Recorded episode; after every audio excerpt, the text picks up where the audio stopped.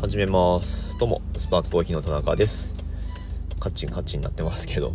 えっと今日は12月30日土曜日の配信かな。2023年12月30日のポッドキャストです。おそらく今年最後になるかなと思います。よろしくお願いします。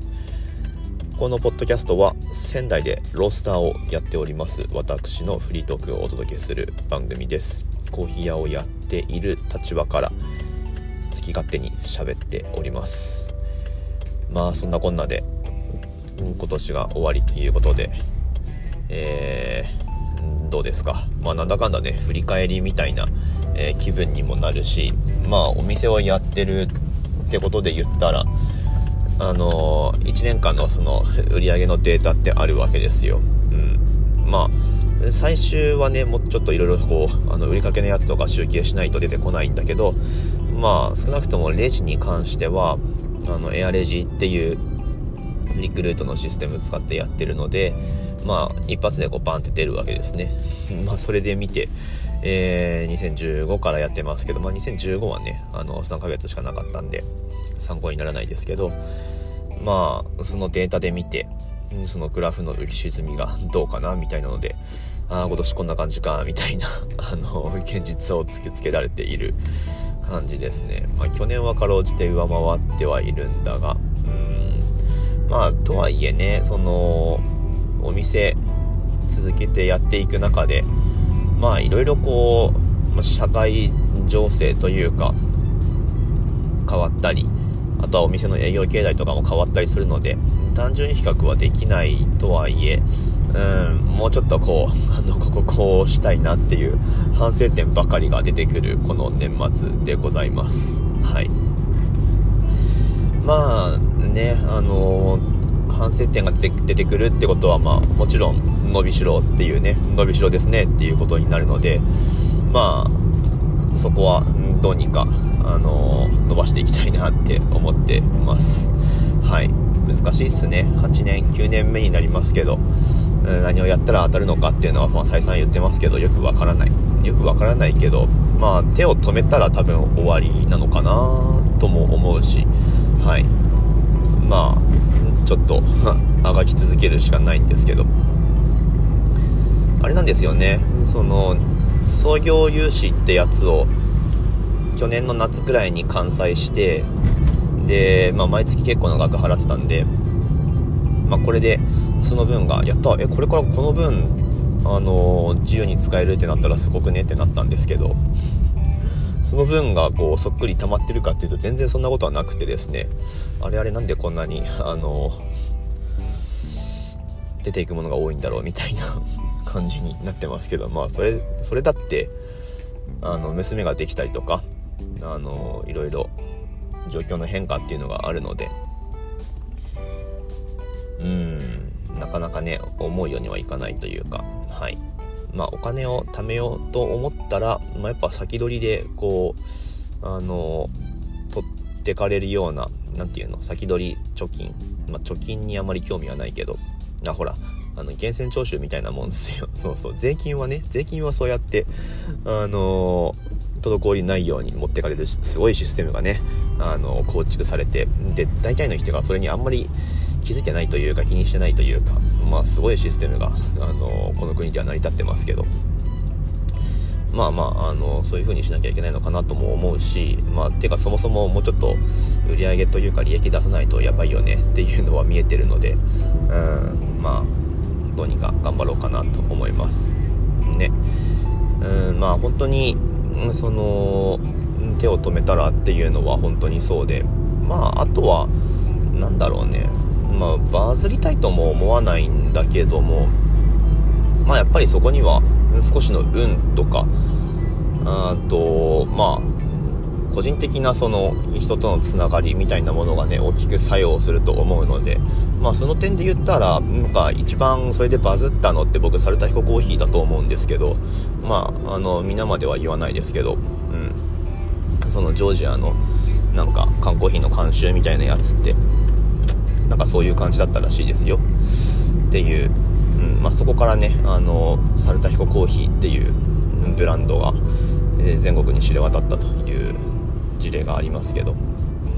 まあそれにしたってなんかこうたまたまバズったっていうよりもまあやっぱコツコツやってたっていうのがねあの前提としてあると思うのでまあそこはやっぱあの続けるべきなんですよ。で仮にそのなんかバズったり何かそのなんだろうね。ドーンって上がる時期っていうのが来なかったとしても。うん。そうここがすごい大事だと僕は思うんですけど来なかったとしてもさコツコツやってるっていうことであの自力が強いんですよ。そう。だからまあ、だからスパークコーヒー大丈夫って思ってる節もあるし、うん、このままあの全然バズんなかったとしても。うん。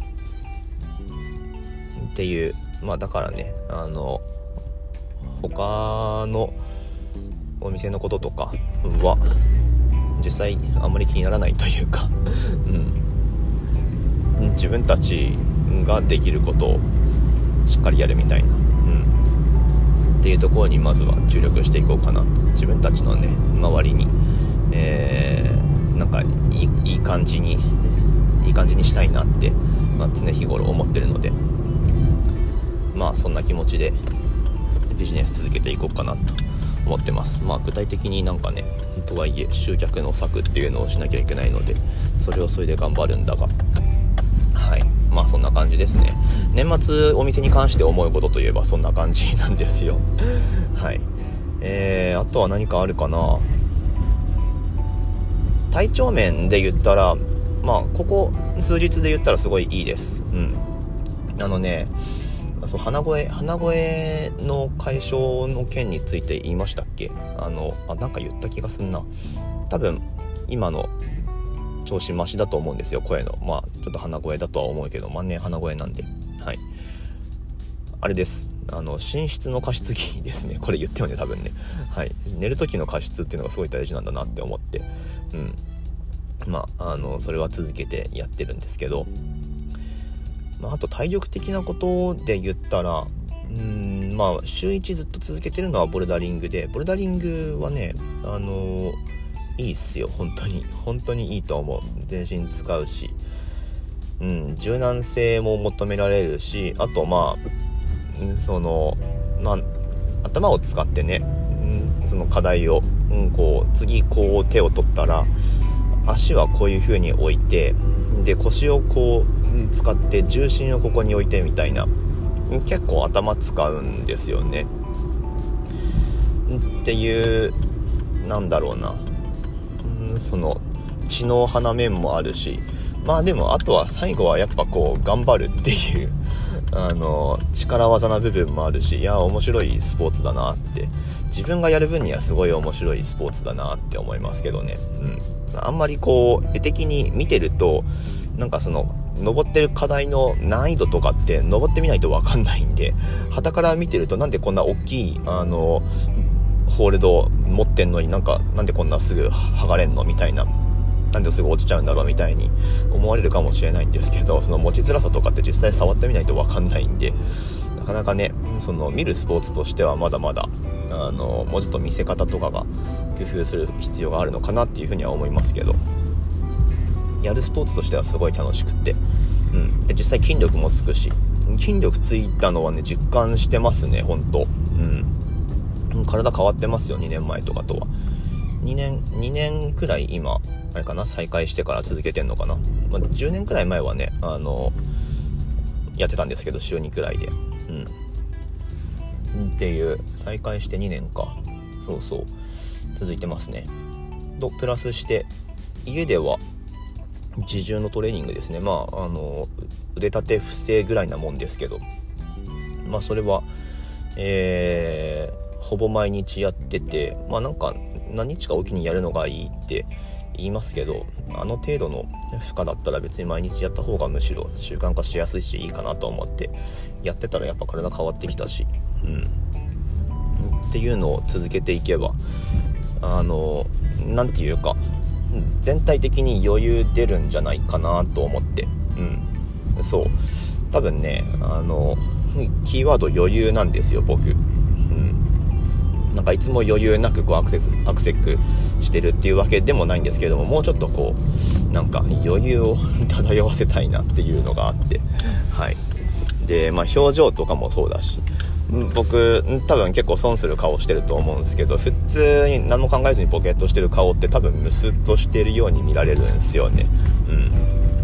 うん。じゃなくってなんかあのまあこれは意識して口角上げるとかあとまあ接客の時とかはもちろんそうですけど笑ってやるようにしたいなって。あの本当にすごいなって思うのが高い下にいるじゃないですか。バリスタチャンピオンの。あの人まあ、あの人のインスタグラムっていうのがあってストーリーをねなんか毎日更新してるんですけどっていうのもあの人がタグ付けされてストーリーバンバン上がるもんだからあのただそれをこうシェアするだけのストーリーがねバンバン上がってくるんですけどそこに写る石谷さんの写真見てみてください。多分知ってる人もいると思うけど全部笑ってるんですよ。全部笑ってんの。本当に。なんかデフォルトこの顔なんじゃねえかっていうぐらい全部笑ってて。あこりゃあのかなわないよねって思って。うん。まあなんかやっぱそういう部分なんですよね。うん。見習うべきは。なのでまあちょっと意識してあの表情をまず作るっていうところからねあのやらないとダメかなって思って。でそれがこう結果的になんか自然に身につくようになればなんか余裕が生まれてくるんじゃないかなと思ってて。よいしょ。はい。まあ体力的なところもそうだし気分もねあのそんな感じで笑ってられればいいんじゃないかなと思うのでまあ来年はそんな感じで、えー、過ごしていきたいなと思っておりますということで、えー、っと、ちょっと待ってくださいね。ちょっと待ってくださいね。車庫入れに集中するんで。よいしょ。